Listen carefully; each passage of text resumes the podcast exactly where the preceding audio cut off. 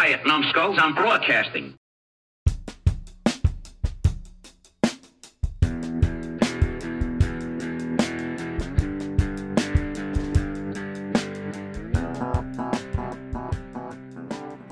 Hello, everybody, and welcome to So There I Was. This is Fig, and Repete. And the title of this episode eight is Big Beaver Up and Ready. That is awesome. That is awesome. Yeah. Spaz joins us for this one. Spaz flew with us in uh, 223. He flew in 331. And well, he was in Norway with 331.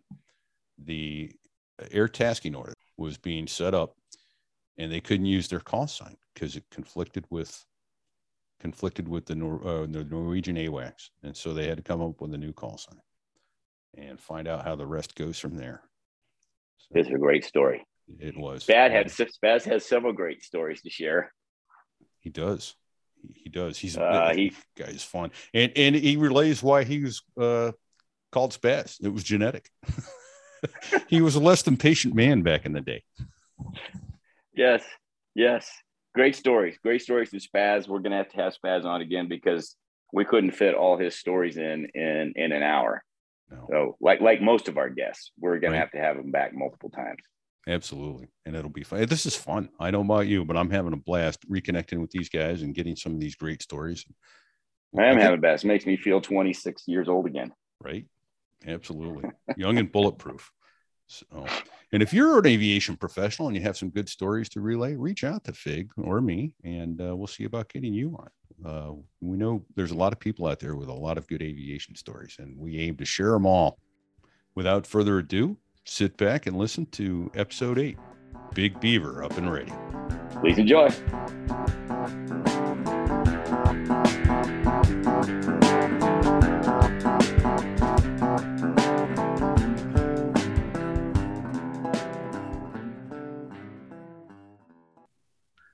So there I was. It's how every great aviation tale begins. Repete here from Pensacola, Florida. Welcome, everybody. I'm here today with my co host, Fig, and I'm in Kansas City today. Nice. And I'm very excited to introduce Spaz. Hello, Spaz. Hey, Fig. How are you guys? Good, good to be good to be here. Good to see you again, Spaz. Spaz flew with us in uh, in 223 back in the day, so good to have you with us. Thanks. Well, Spaz, I I I'd like to ask uh, everybody how how did you get into aviation? How did you get into aviation specifically, and how did you end up in the Marine Corps flying Harriers? that's a good question. Uh, so my father was in the Marine Corps during Korea. He was a staff sergeant in the Marine Corps. He got drafted in the Marines. Never, never so he was a he was a redheaded stepchild at a family reunion. Uh, so, but my fa- my dad was a bank. My dad was a banker his whole professional life. So he was in the Marine Corps by force and not by choice. But I grew up in Fort Lauderdale, Florida, and I grew up about 10, 15 minutes at the most from the Fort Lauderdale Hollywood International Airport. And so as a kid, my dad would take me and my brother down to the Fort Lauderdale Airport and watch Delta and Pan Am and Braniff and Eastern come in with their DC nines and 727s. You are naming some defunct airlines, brother. Yeah, yeah, I am. and uh, so anyway, the two doors down from uh, our where we lived in our neighborhood was a Delta captain, and then two doors down from him was a Pan Am captain, and so that's how I kind of got the bug. Plus, I went to one of those shadow programs when you're about sixth or seventh grade, where you follow your dad to work for the day. Nice. And uh, so I went to my dad's bank and watched what my dad did for a living. And then the highlight of the day was eating lunch at the cafeteria. So I thought if I had to do that for the rest of my life, I would blow my brains out. Have a short life. yeah. So I, I decided that sitting behind a desk was not going to be for me. And since my dad was a Marine, I figured uh, so I tried to join the Marine Corps right at right in high school. Um, small uh, oversight on my part. I uh, I forgot to tell the recruiter that my father was also a staff sergeant in the Marine Corps during Korea. And so when he came over the house to pitch the to pitch the Marine Corps, I, I neglected to let the staff sergeant know that my dad was also a staff sergeant in the Marines. And oh so uh, how'd this go? It's not well. So it was one of those was one of those. I got home from baseball practice and told my mom that uh, Staff Sergeant so and so was coming over tonight at 8 p.m. and uh, she kind of said, "Are you pulling my leg?" And I said, "No, I'm not. I'm serious." And so my dad pulled up in the driveway after a long week at the bank. Um, that was not what he was looking for on a Friday night.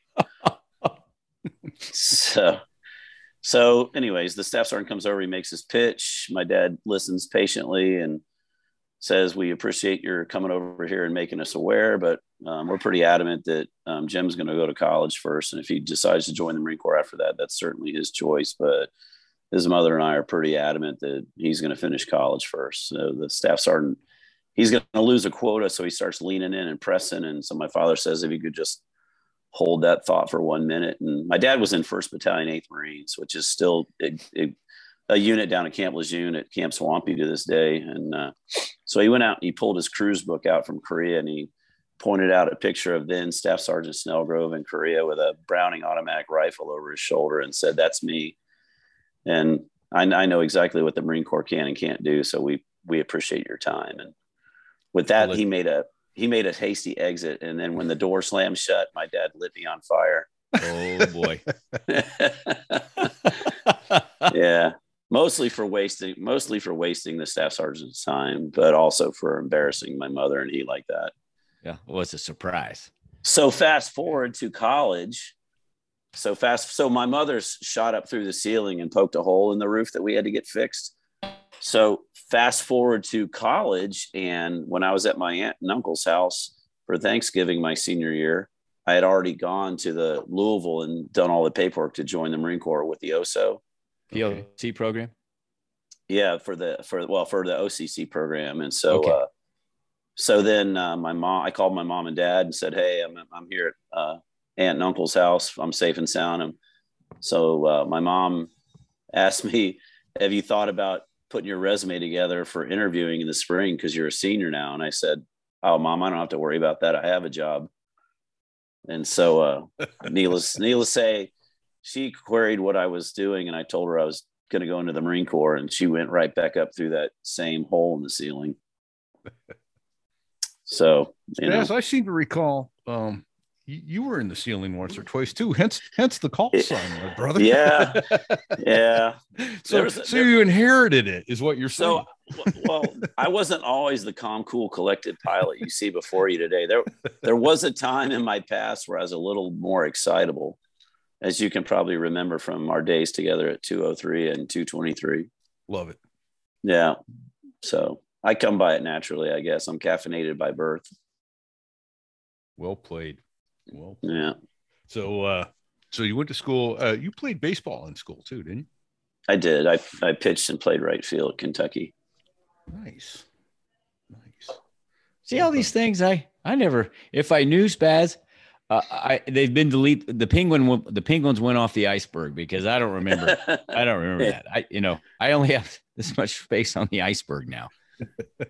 Yeah, it's, and it's melting. Global warming. The iceberg is you, melting, and all the stuff is. Yeah, you, you probably didn't know this, but you know, in in when we were in Iwakuni, we were playing in a softball game, and I I gunned a ball to second base where O'Hare was, and it about took his head off, and he didn't. and so he kind of viewed me differently after that because he thought I was intentionally trying to hurt him, but I was just doing That's what fantastic. I did. That is fantastic. I was just doing what I did in college, and and he did. I guess he didn't realize that I played ball in college, but I guess he figured it out pretty quickly. Yeah. Nice. Yeah. All right. So you did OCC, and you did uh, you got commission. Yep. Went down to Pensacola, and did, where'd you go through? Uh, where'd you go through Jets? So I, I went through primary in Corpus, and then okay. I went through Jet, Jets and King, VT twenty seven. Yeah, I, I was a new new Aces Aces, and then I went to Kingsville, Texas for uh, VT twenty three for the T twos and VT twenty two for A fours. All right, Golden Eagle. Yeah, I was a golden wet shower. I mean, a golden eagle. That's right, Freudian yeah, yeah. slip. yeah, better than better than being a gay hawk. I mean, a red hawk. Yeah, yeah. Oh boy, where'd you teach, Fig? Uh, I was in VT 22 for about six months, and then I got moved to the wing, and and I I, I belonged to the wing forever after that, and I I taught in both squadrons. Nice. Well, 23 was gone. It was just VT 22 and 21. It was the TA4 and the T45. Nice. so I played on a men's softball team down in Kingsville. A bunch of the mechanics that were working for DynCorp at the time, they were bunch of nice guys. We had we had some fun. I got it. It was an opportunity to do something outside of the military. Yeah, which didn't okay. happen very often, did it? Yeah, yeah, yeah. So you wound up selecting Harriers, getting to Cherry Point, but you well, didn't think, join us right I, away. Oh, well, I was I wound up being selected for Harriers. Yeah. Oh, you were you was voluntold.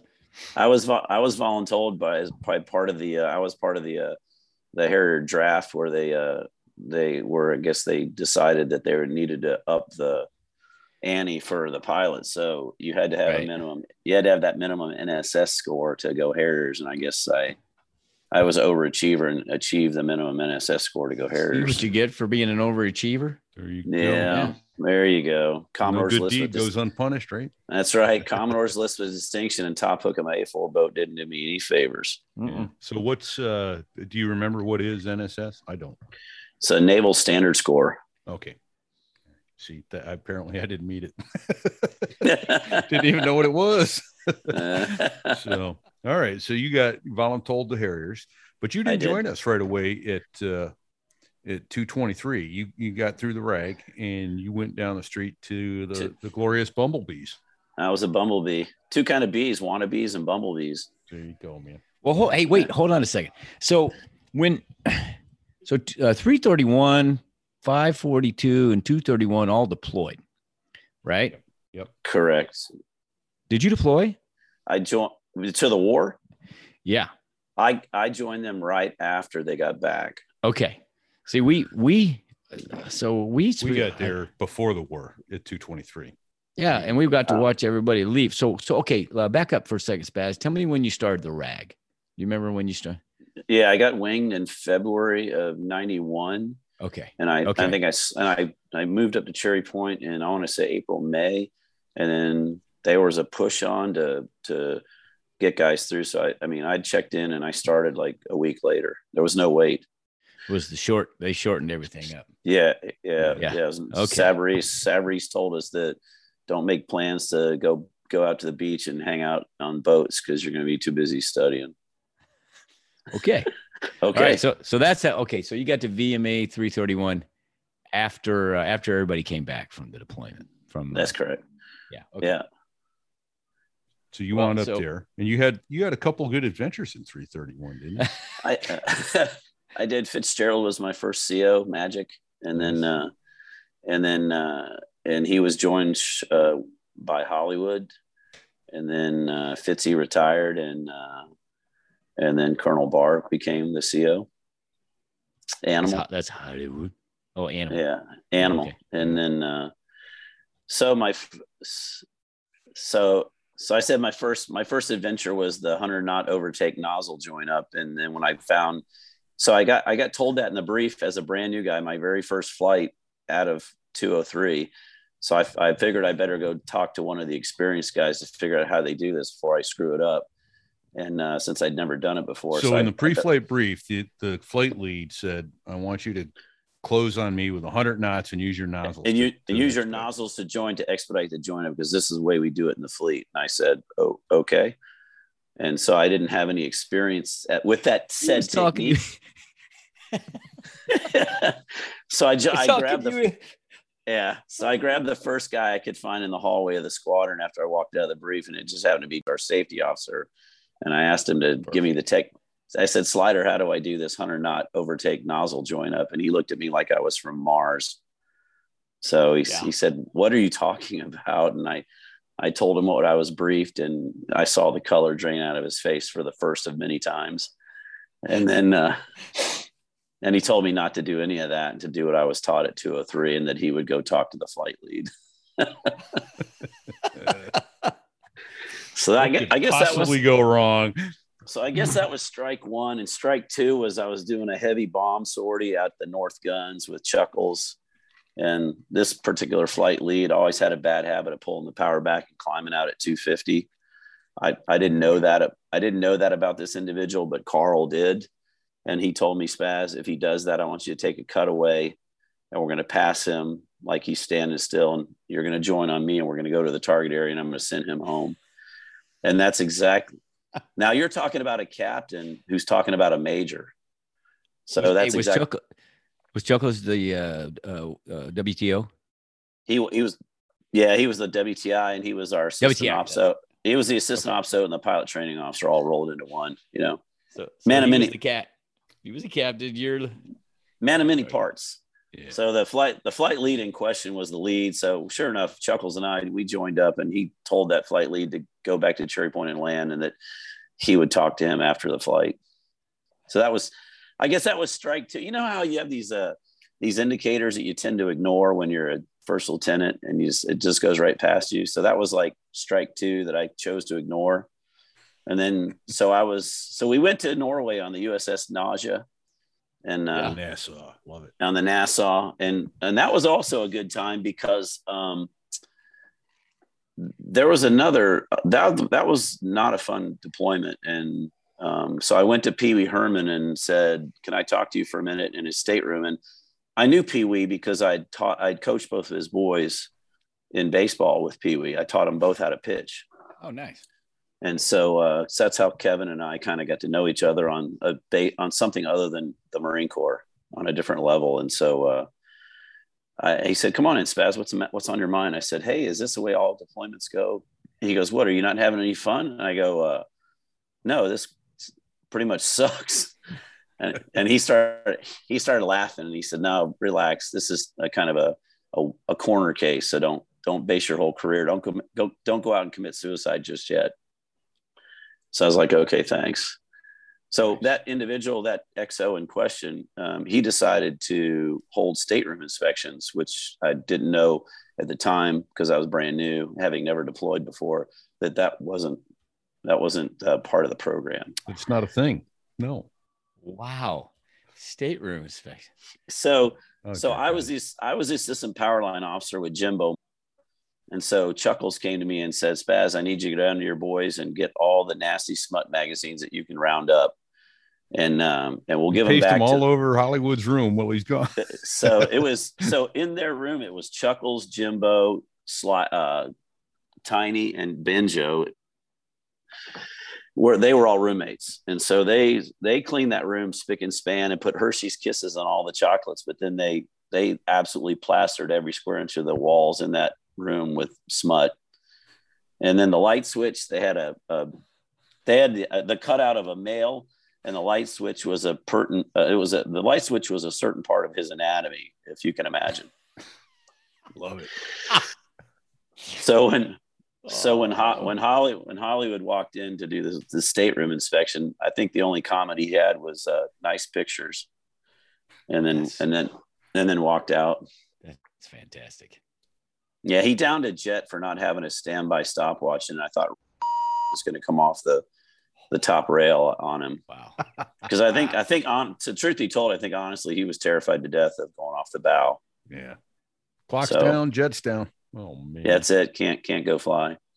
Wow. So we, you know, we had this we had this back and forth with Tacron that carried over from. I found out that carried over from the war when because you know 331 was on the Nassau during Desert Shield, Desert Storm, yeah. And so we would we would so you know Yogi.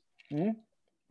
So Alex was the pilot, the schedule. He was the schedule writer for 331. Okay. And we were we were participating in this exercise in Norway, and they had AWACS, and of course their call sign is Magic.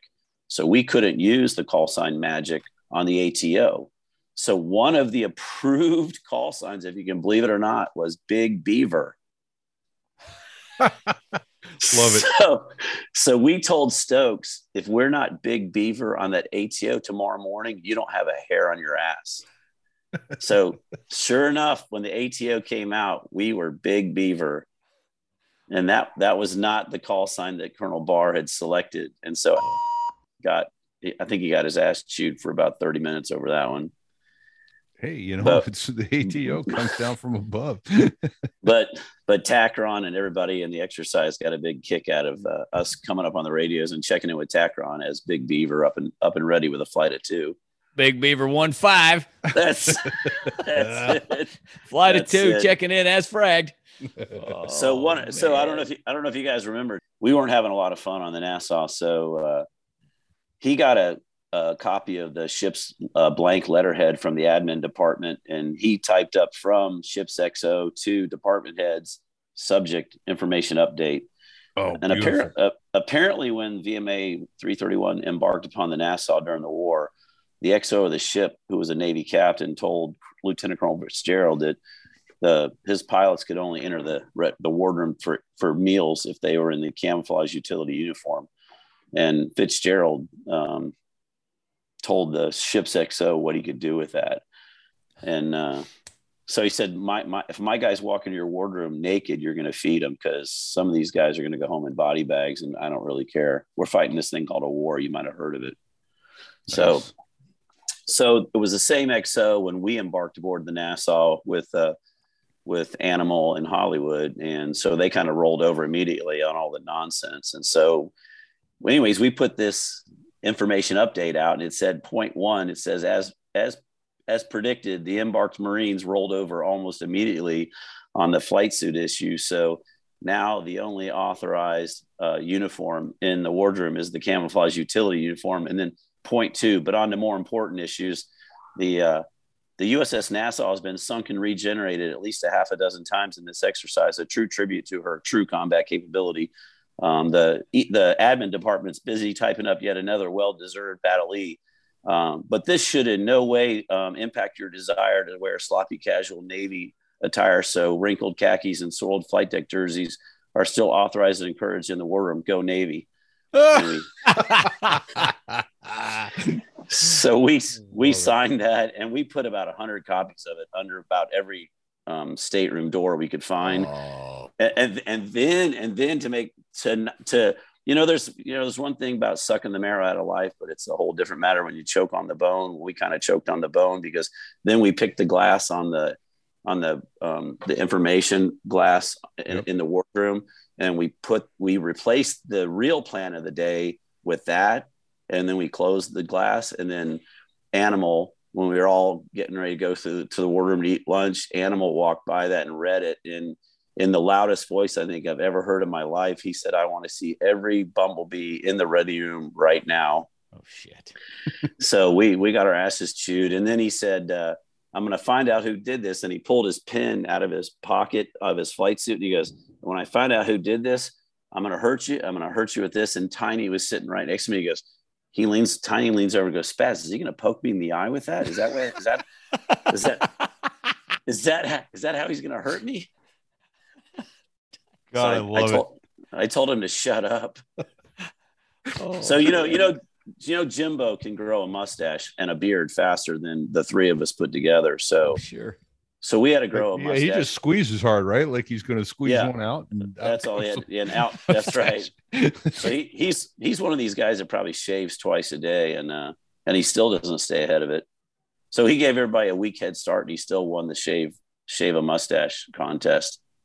So he so he was my boss as the uh, power line officer. So we were getting ready for a morning brief, and it was about five minutes before the brief, and I didn't see my boss. So I, being the good assistant boss, I ran into his stateroom and woke him up and said, "Jimbo, we're we're briefing here in about five minutes. You need."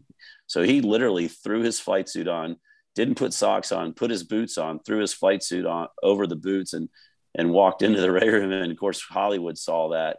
And after the brief, uh, he said, Jimbo, you are not to walk forward in that flight suit. So he summarily moonwalked out of the ready room backwards. I love it. So we had a plaque. So because this was VMA 331 was told by Headquarters Marine Corps that we're being disestablished and shut down. So we we had a plaque made because we knew this before the deployment to Norway. Yep. We had a plaque made for the USS Nassau, basically saying the Bumblebee's last cruise and with the dates assigned with the, the deployment. And so none of us wanted to present that plaque to the Nassau because they had been so horrible to us. So Slider, who we um, affectionately referred to as the pseudo intellect, because apparently he was getting out of the Marine Corps and going to get his PhD in history to become a professor. Oh, perfect. So that's why we called him the pseudo intellect. And uh, so, so Slider, um, he put together this uh, scroll. We called it the scroll so anyways we so animal got his achilles tendon crushed and playing a game of crud with the Royal Air Force at Wittering. So he had to be he had to be airlifted and medevac back to the states. Damn it! And so that that left Hollywood in charge of the squadron. Oh. Um, un- unfortunately, so we were up on the bow of the ship, and he was in the red room and saw it up on the plat camera that all the officers and everybody was up on the fantail of the ship, and we said, "Hear ye, hear ye, hear ye," reposing absolutely no faith, trust, or confidence in said abilities of the USS Nassau. We hereby do not donate this plaque to said ship, but we cast it off into the sea where we hope the USS Nassau joins it as part of the artificial reef program. and then we and then we said hurl the object and since I played baseball they let me chuck the plaque as far out into the North Atlantic as I could possibly sling it. And then there, all the listed Marines were cheering and and then you know Hollywood came up to the flight deck and wanted to know what was going on. And we just, you know, we kind of just politely ignored him as we walked past him to go back into the ship. That's great. So before we deployed to Norway, uh, the before VMA became VMA 331, it was VMSB 331, and so there was going to be a VMSB 331 reunion at Davis Monthan Air Force Base out in out in Tucson. And so I was tasked being the JO with setting it up. We were going to take six jets out there as soon as we got back from Norway. So, like three days after we got back from Norway, we were taking six airplanes out to Davis Monthan for this reunion. And this is that story um, where I almost, the third time I almost got killed by this individual. Great. So the three the three divisions were going to be um, Slider, Spaz, and Hollywood, and then Chuckles, Tiny, and Duke Ellington. And Slider's jet went down with a hide leak. So this was back when I don't know if you guys remember, but we had to have the uh, airframes change part 331, dealing with the Kapton wire bundle. Um, yeah. So at the time, Paddles was the group CO, and we weren't allowed to take a non part 331 jet out of the local flying area. So when Slider's jet went down with a hide leak, uh, hide problem. The maintenance couldn't fix it, so we wanted to know if we could take a non-Part 331 out of the local area to Davis Mont for a reunion. So we went up to the group. Bottom line is they said no, but by the time we got, we were going to do low levels into England Air Force Base in Alexandria, Louisiana, and then low levels into Randolph and spend the night. And then we're going to do another low level into El Paso, get gas, and another low level into Davis Monthan, and the next day and be done with it. So bottom line is it became me and Hollywood because Slider couldn't go. And Slider said, You got the lead, Spaz. Have fun with a sarcastic with a sarcastic grin. And, was he whiffling as he was walking back into the hangar? yeah, exactly. so we we wound up flying a low uh, uh, just a instrument sortie down to England because we missed our start time on the low level and uh, and then uh, so I filed this for I don't know thirty something thousand feet, and I got told, you know, when I landed at in England, why did you file us for so high? And I, I thought, you know, he said, why'd you file us for that altitude? I thought maybe he was angry because I didn't file us high enough. I said, did you did you want to go higher than that? And he goes, no, no, I want to go much lower than that. And I said, well, how low do you want to go? And he said, like four thousand feet.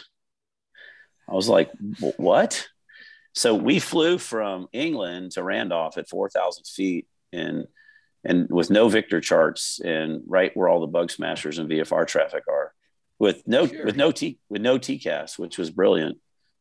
So sure. we got to so we get to Randolph and uh, it's pour, so the next morning we wake up and it is lightning and thundering and it is pouring down rain and I check out of the BOQ in the morning and Hollywood says you ready to go and I I honestly, I sincerely thought he was joking. So I started laughing. And then I realized that he wasn't joking uh, based on his reaction to my laughing at him.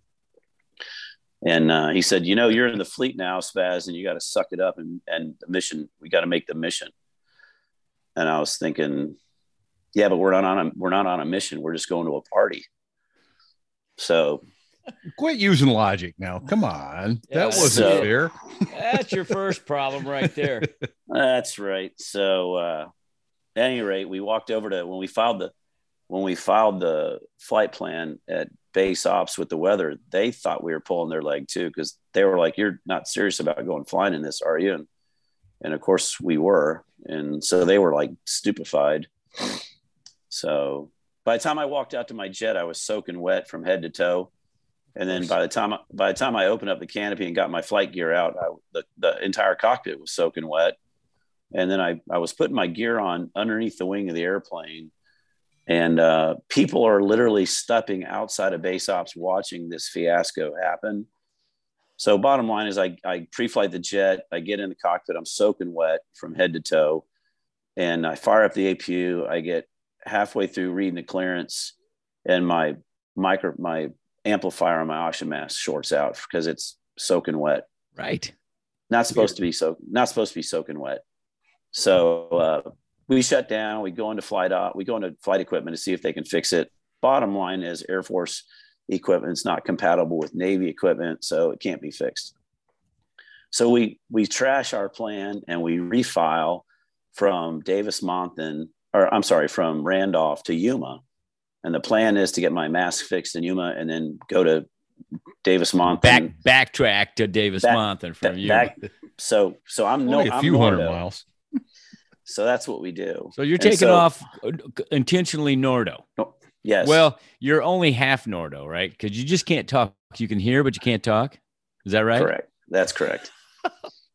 so you know, half half a plane is better than a whole plane. Well, sure. Why would you need to talk? Yeah. yeah. So Hollywood forgot to bring his high charts, so he took mine. So so now I have no charts, and I'm Nordo, and, you and I'm yeah and I'm writing down the fixes that he's putting on the flight release. And I'm looking up those fixes in the inner supplement and scatter, and I'm writing down the lat longs as quickly as I can. So I, I can plug that into my inertial so I know where the hell I'm going. Since I have no charts because he took mine. So we do a section go, and the his initial call when we check in with departure is, Hey, my wingman's Nordo, and I sure hate to lose him in this. So can you expedite our climb to 230? That was that was the initial call to ATC. Brilliant. So what brilliant what most what most right? people do is, hey, my wingman's Nordo, I need to return to Randolph and land. But so anyway, the bottom line is the weekend we we went we got to Davis Monthan, we we we made the reunion. But when I got back to Cherry when I got back to Cherry Point, I walked into work on Monday morning and Slider with that shit eating grin asked me, How was your weekend? Have a good time, Lieutenant.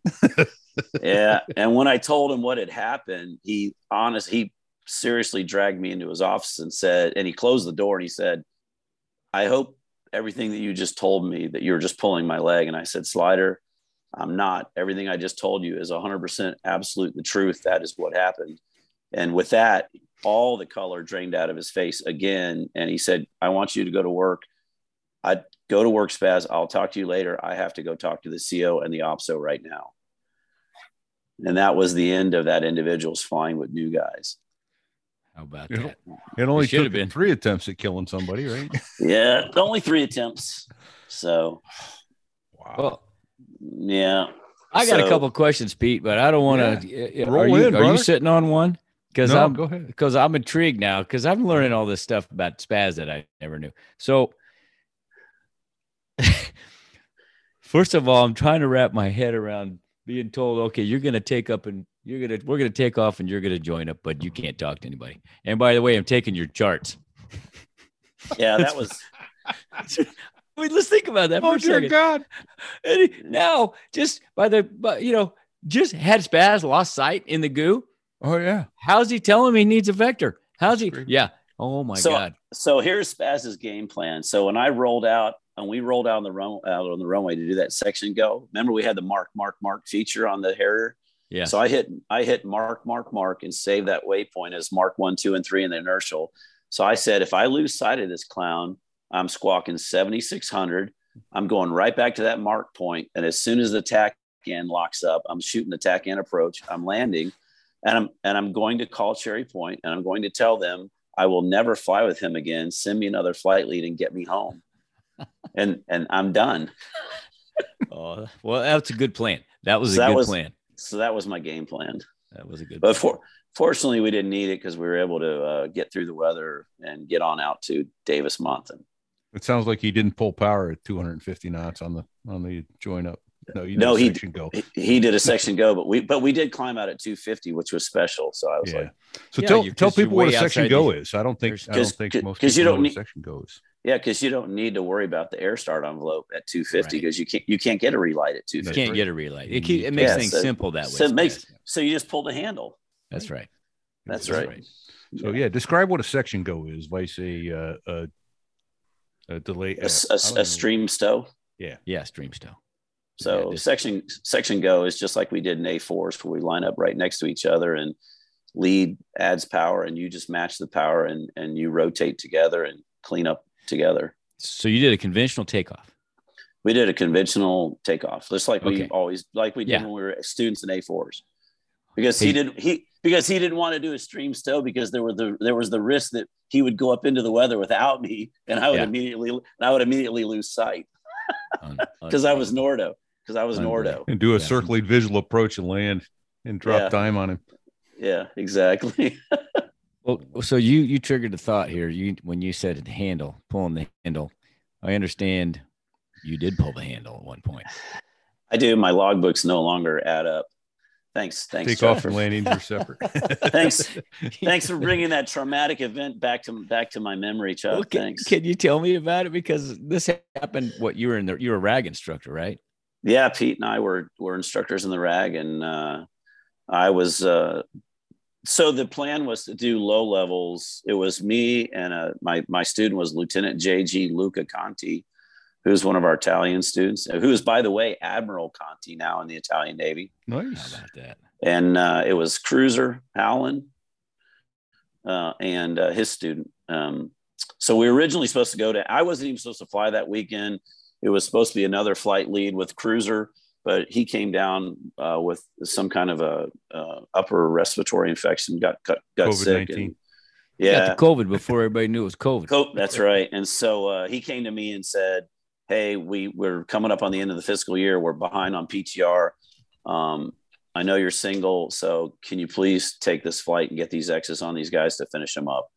So I said, "Sure." So we were supposed to go down to the Moody Two MOA, but they were socked in with weather, and we didn't have the 3005 to do low levels. So we were authorized to fly lat on low levels at Mag 14. So we decided we were going to do lat on the VR 073 and we drop into Oceana, spend Friday night in Oceana, and Saturday morning we'd get up and do uh, another couple lat X's and drop through Seymour Johnson to get gas and then get these guys done and be we'd be done by Saturday at you know like one or two o'clock in the afternoon. And, and LAT is Great low plan. altitude training. So it's low altitude, yeah, low altitude tactical training. So, so the first two flight, the first the flights on Friday went fine, and uh, and then we dropped into Oceana.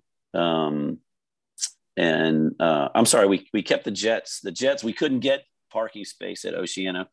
We landed at Navy Norfolk, but we had BOQ space at Oceana, so it was a little bit of a, you know, we were separated from the airplanes, but uh, logistical, logistical yeah. problem. a little logistical uh, issue to solve, but the Navy hooked us up with some ground transportation, so it was no matter. So Saturday morning, we filed um, to do the low levels, and we're according to the TR, we were supposed to be down at at uh, 200 feet. But I told Cruiser, I said, "Hey, I'm concerned with the low sun angle with the new guys and washing out the HUD. So why don't we why don't we do this first sortie since it's first thing in the morning? We'll do it at 300 feet, and then when the sun angle comes up for the next flight after we get gas, we can drop it down to 200 feet just so we kind of, you know, at least think about safety. And uh, so Cruiser was the, we're just doing uh, no com tack turns in lat. And uh, so Cruiser's student was having some difficulty uh, um, winding up being sucked out of all the turns. So I asked Cruiser, are you ready to do a, a because he was the lead. I said, "Are you ready to do a, a, a lead change?" Uh, I'm sorry, I was the lead, and his student was getting the turns, and he said, "No, I need to see. I need to see two more 90 degree turns in succession, and then I'll be able to take the lead." I said, "Okay." So I looked out to the left because I knew we were going to turn left, and I, I I keyed the intercom and I said, "Hey, Luca, are you about ready to attack us left to a heading of, you know, X?" And no sooner had I said that than somebody turned out the lights.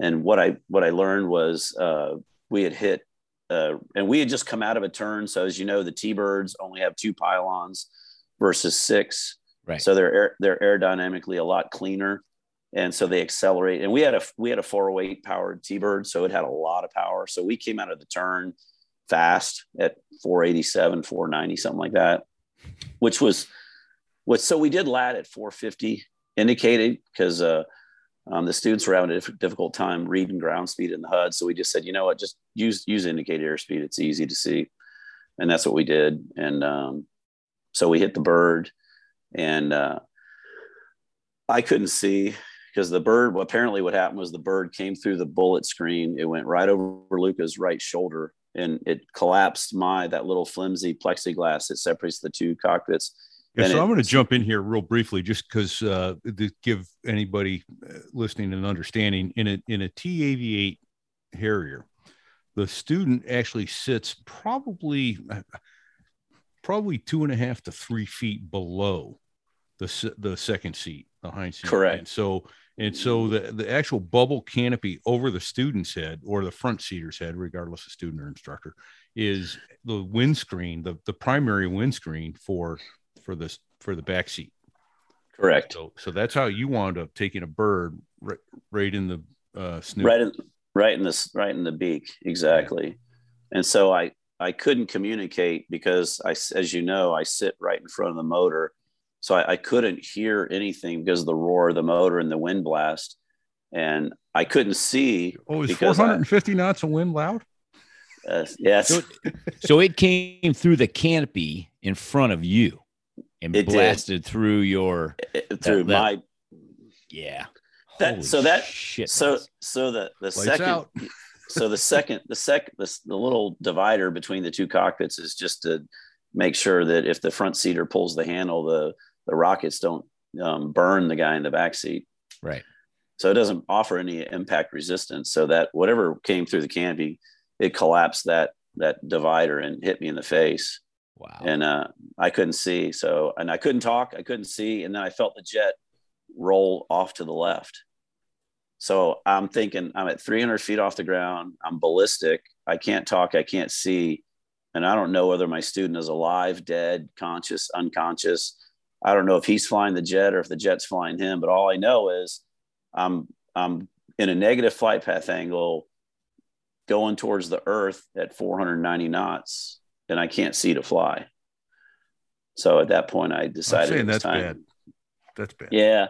So I, I decided at that point I was going to give it back to the taxpayers, and which I did. And then and then the real fun of the story starts after I get on the ground, because because we land we landed, and Pete knows this because Pete knows this because Pete lived Pete lived through this as the safety the, uh, officer. I was the safety officer in the squadron. Yeah. yeah. So I so I, I ejected over a little town of Windsor, North Carolina, which is in Bertie County, which is up around the Albemarle Sound, which is a big agriculture community. And I landed on the outskirts of this community down a dirt road with a, a family's house. And uh, I landed my so my student landed in this family's front yard. And this was Saturday morning at 9 30 in the morning. And I landed in the family's backyard and it the ejection ripped my helmet off and it ripped my oxygen mask off. And all i had hanging out of my regulator was the hose. And i didn't exactly look like the picture of health. So i had bird guts and my my blood and i was cut and bleeding. And some of the blood was mine and some of the blood was the birds. And and so uh, um, I got it when I got out of my uh, parachute in the backyard. I reached for my PRC-90 and it had been torn out of my vest. So I didn't have one. But fortunately, my student was in the front yard and I grabbed his and I immediately came up on 2828 and told Cruiser, hey, we're okay. Uh, we got some minor injuries, um, but we're both okay. Don't run but yourself the bird didn't make it but the yeah, but the bird didn't make it. So the ambulance came and took us to the hospital, and we're not in this little county hospital with this uh, family, this country doc, and this uh, emergency room nurse taking care of us. We're not in there five minutes, and the press comes in with cameras rolling. No.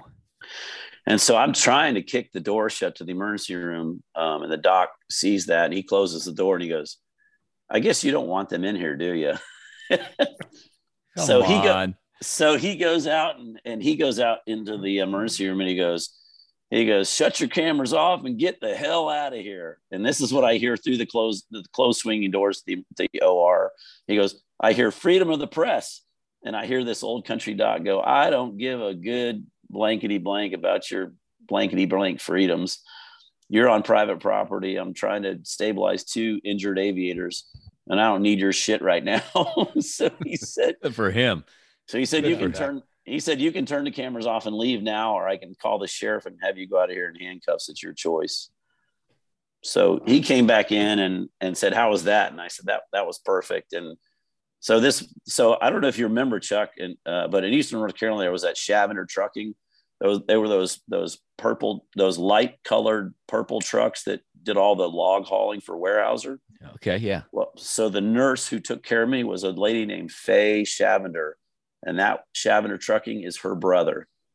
I'll be darned. So, so she stitched me up, and I said, "Well, so you know, I'm thinking my whole career is over. I'm going to Leavenworth. I'm spending the rest of my life behind bars, and that's it. I'm done." And so you have all these, you have all these weird thoughts when, when you know that kind of shit happens. And sure. So I asked Faye. I said, "So how do I look?" And she goes, "Oh, honey," in her deep, you know, Eastern North Carolina Southern accent, she goes, "Oh, honey, I've seen much worse in car accidents." She goes, would you like to see a picture? You like to see what you look like? And I said, well, yes, ma'am. If it's, not, if it's okay. And she goes, oh, sure. She got a mirror and she goes, see, you look just fine. There's nothing wrong. and she's shaking so, the mirror around. Us. so the, the, the, mirror, so the mirror never stopped moving. And so, uh, so I, anyways, I got, I got airlifted back to Cherry Point on Pedro on the search and rescue helicopter with, with no hearing protection, mind you. And then I go into a full blown fight, flight physical um, with the doc and doing a hearing test with on me when I've been in the back of a helicopter for a couple hours riding back to Cherry Point with sure no hearing well with no hearing protection with that transmission whining in my ears. Sure. So cruiser, the only smart thing I probably did um, was I kept this. So cruiser lived diagonally across the street from me in our neighborhood in New Bern. So um, I kept a spare set of keys to my car and my house at cruiser's house in case of just such an emergency because my keys were in were in my flight suit pocket, and now they're somewhere in eastern North Carolina out in the swamp. Oh, so got, what? One did that funny pocket get ripped right off too? Well, no, but I kept the I kept the fuel card and I gave it back to Thummer, the squadron CO, Colonel Thumb, when uh, when I got there with the receipt yeah. for the gas. Nice. So didn't lose so, that. but but one one funny anecdote. So when I when I came around the front of the house, some hunter because this was January of '95 so deer season is in effect. So hunters come out of the woods with their 30 aught sixes and they've got the parachute and the ejection seat. And they said, Hey, uh, you want this? And I swear to God, I, I, thought I could hear deliverance playing in the background. And I thought very quickly I was going to become Ned Beatty. And uh, so, so I said, yeah, I'm, I got this rich uncle named Sam and he's going to need that for the investigation. And then they both pointed with their rifles over in this. So this house backed up to this cypress swamp area. Yeah. And they said, said it's a good thing you didn't land over there. And I said, really, why is that? And they go, snakes. so I'm like, great. I survived a 500 knot ejection. I'm gonna get bit by a water moccasin or a rattlesnake and die. Fig, no kidding. I'm telling you, I walked that accident site and we were hip deep in in water and sludge and mud and oh, all boy. It, it yeah. was it was oh, one of the more boy. difficult accident sites to ever access. Most of they were lucky to land on land because so most I, of that airplane was in the swamp. I've yeah. got a couple questions. Uh, I okay. know you couldn't see, and uh, that that led you to say, "Okay, I, I got to get out of this thing." What attitude were you actually in when you ejected? So I would guesstimate because we were not we were we were not ex- we were not quite wings level when because I was thinking we were getting ready to go into a left hand turn. Yes, and and so uh, we were 300 feet AGL. Last airspeed I saw on the HUD was 487 indicated. and uh, so I would guesstimate we were probably in maybe a five or seven degree left wing down angle of bank when I pulled the handle. Okay. And uh, and your student. So I so I learned what happened after yeah. talking to the student. What he had done that I didn't know because I couldn't see or communicate with him. He had leaned down into the left because the the the bird entered the bullet screen in the right hand corner. So he yeah, so ducked, he was ducking. he ducked down into the left to get out of the wind blast. But when he moved down into the left with his body, where did he take the stick? Down and left. Down and left. So what did the airplane do? It Down responded. and left. Yeah. And I and I didn't know that because I That's what you felt. That's, That's what, what I felt. felt. Seat of the pants. I I felt. I knew we were in a left descending turn because I felt the jet roll to the left and start descending in my seat of the pants. So I, I couldn't talk. I couldn't see, and I didn't know whether he was doing that intentionally or whether he was unconscious. And I I could didn't have a lot of time to debate the Time issue, so I had to so I had to Yeah. get out. So Yeah. that's how. So I got out. Was it a surprise to him that uh, that you would you punched punched both of both of you guys out? so I, I, ex- I, when we got on the ground, I explained to him why I pulled the handle, and and uh, he was uh, he understood. But I mean, it was both of us were it was just a good. It was a bad day. Uh, My you know. recollection, I, day. I'm glad to hear that he's an admiral now. My recollection was he never flew again. I he didn't. His No, right he- hand get really goobered in the. Uh, So what? So he because he was out of body position when I pulled the handle, he broke his right arm in the ejection. yeah, And so he went back to Italy and recuperated and, had to get his arm rehab when they pulled the cast off. And then, uh, and then he came back to 203 and finished the syllabus. okay. And he, he did his tour at 542 for the, the year. And then he went back to, he went back to Italy to, to take his place in their fleet squadron. Oh, that's awesome. Yeah, because I was in the first civ div, the first civilian division by the time he got Right. back then. So, Right. well, that's good. I'm glad. Uh, I'm glad he went on to a successful career. I, my That's a last a great recollection was he had never flown. Yeah. So he's a, he's an admiral um, in the Italian Navy. So God Nice. bless him. Time to go to Italy. Look him up. That's right. Um, That's right. so I actually did look one of those guys up. Do you guys remember Doogie? Yeah. Yeah. yeah. So Doogie was his call sign because he looked exactly like Neil Patrick Harris. Um, but yeah, Stefano Battaglia. He was in Yeah. Alitalia, and I guess he's now at I, ITA. I think is the name of the airline that became Al, Yeah. Alitalia became. And I remember we had the uh, who was the lieutenant commander that who had the desk in ops, and then Cal- Chuckles. Calderon. Calderon. Yeah, remember him? Chuckles was uh, the opso, and um, let's just say after this guy would, would flew, you know, you perspire a lot. I guess when you pull Yeah. G's, obviously, and I would know I wouldn't know about that, but uh, apparently um, after he finished flying, he had a Squeeze all very the sweat out of him. yeah he had and he had a very distinct odor um, to his to his person and um and that would clear the entire op shop out Well, I'll be darned. So that's just oh, that's awesome. Oh man, so Great story, Yeah. Spaz. This is good stuff. Good so stuff. that's so I I I told Repete that uh that ejection is not the closest I've come to dying in an airplane, believe it or not. no. Really? All right. So the, the closest I've come to dying in a jet airplane was at World Airways in a I'm sorry, my previous carrier. You'll have to edit that Yeah, out. don't worry about it. Just leave it there. Yeah, I'm not Yeah, worried we about were going- World. They're defunct. It was Yeah, World I- Airways. They tried to kill him. yeah. so, so how'd that work? Let's hear it. so I was going into Ente- Entebbe in Uganda on the east coast of Lake Victoria, and Entebbe's at about 43, 4,400 feet elevation. And I was flying. Rich Dagnew uh, was the, ca- uh, anyways, the captain was a very experienced captain, a lot of time in the 11, and he was a KC 10 driver in the Air Force. And then the, the first officer who was doing the flying, I was the RFO. Um, he was a, a DC 10 flight engineer, and he was a DC 10 flight engineer check airman for the carrier. And then he got enough uh, multi engine time on his own where he got his um, commercial pilot's license. And so the airline hired him as a first officer. Wow. And they gave him the, they gave him the choice of the MD 11 or the 747 400. And uh, he chose the MD 11 for his familiarity with the systems. But I thought that was a bad decision because that's a bridge too far to go from recips to an MD 11. yeah. Yeah. So, so he had a bad habit of, uh, I call it the chin yoke interconnect. When he would look up and go visual, he would pull up on the yoke, and when he would look down to the flight director, he would push down. oh boy. So we we were two we were two red over two white on the PAPIs going into Entebbe, and he looked up and he pulled up, and we went from two over two to four white. And then what did he do to fix that situation? Is he pushed oh boy. so, and we hit the ground at eighteen hundred feet a minute.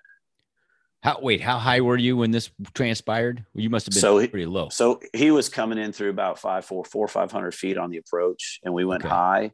And he was blowing the he was blowing the ball off the top, but by yep. going to four, and then he pushed on the yoke to fix the high, and but he never flared, and so we hit the ground going what I estimated to be about eighteen hundred feet a minute. And when the plane when the when the plane bounced, it it it uh, it it twisted about 40 degrees to the left. And I was thinking to myself, there is absolutely no way we are going to land this machine out of this. I mean, there's no yeah. salvage, there's no salvaging this. And so I screamed as loud as I could, you know, power, power, power in my loudest LSO voice I could muster. And then he, he slammed the throttles through the breaker bar on the, the on the MD-11 and over the number two engine on the go around. And then going through about 290 knots. Um, I'm screaming airspeed, airspeed, airspeed. And he, he said, I'm pushing for knots. And I said, no, you're uh, about to rip the slats off the machine, buddy. We're flying. So if, if you pull, the, if you pull the power back, we'll keep from tearing the machine apart. So we, we came, we came back around and landed. And so I had a mechanic next to me and I had a female ops rep loadmaster, and she was as white as a sheet of, of printer paper uh, we we scared her. We scared her pretty good. And then uh, the mechanic is beyond angry because he's got a hard landing inspection, an over temp inspection, an over speed inspection, and who knows what oh, else. He's he's going to be busy for days. For days, yeah. For so days. he's yeah. So he is beyond angry. So yeah, that was a pretty colorful flight. Well, it was almost the MD-11 for you, a varsity airplane. Kind, kind of yeah, like the Harrier. Yeah, kind of, that, that was a like, varsity airplane too, as I recall. Yeah, yeah, kind of like the Harrier. So yeah. yeah. McDonnell Douglas building for varsity pilots. There you go. That's right. That's right. So hey, hey I, I got to tell you guys something real quick. Uh, you know, in the very beginning, you were talking about, you know, your very first sortie at the rag or a very first sortie in your gun squadron and the flight lead briefed, Hey, I, you need to be at 100 knots to overtake. So so, you know, we would sometimes, uh, especially when you're experienced, use a lot of overtake and use the nozzles to join, right? So I go back to Kingsville to be an instructor and I'm doing a formation flight. I got a Marine F 18 guy in my back seat. He's, he's my instructor and we're getting, and we're doing a join up. It's sunset and I got 100 plus knots of closure. But in my mind, I can kill it, no problem. I just reach over here and grab the nozzle lever. He saw this coming because he'd flown with Harrier guys before coming back to be instructors. he didn't say a word. And, uh, you know, when I got real close, I let go of the throttle and reached for the nozzle lever and it wasn't there. And about that time, it hit me. It's like, oh, shit. Uh, underrun. I got the lead. You know, of course, everybody got a big, but I mean, it was 100 knots. Oh, yeah. But, you know, that's just what you got comfortable with after. You don't put tell the new guy, hey, you're going to join in a 100 knots overtake. That's a that's a message for disaster. Yeah. What could possibly yeah. Wrong? What could possibly go wrong? What so, could possibly go wrong with that? Exactly. Well, yeah. with that, I'll tell you what we uh, we've been going uh, eh, close to an hour now. So uh, we're Spaz. I hope you'll come back and join us again soon. Absolutely. Please do. I got some more Kingsville stories to tell you that I think I shared with you earlier. Repete. Yeah, some good stuff. We we can talk about that at another time.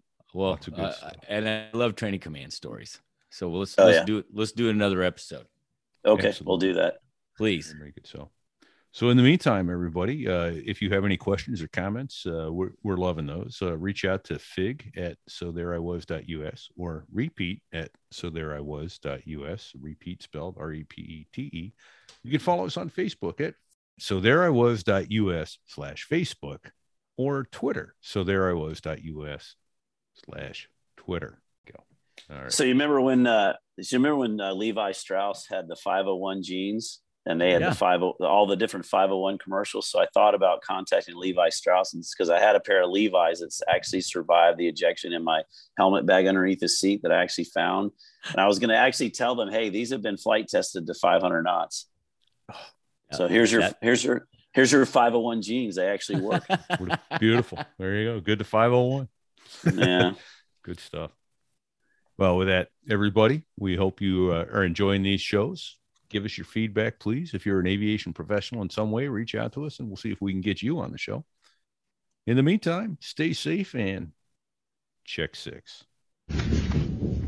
I'll be back.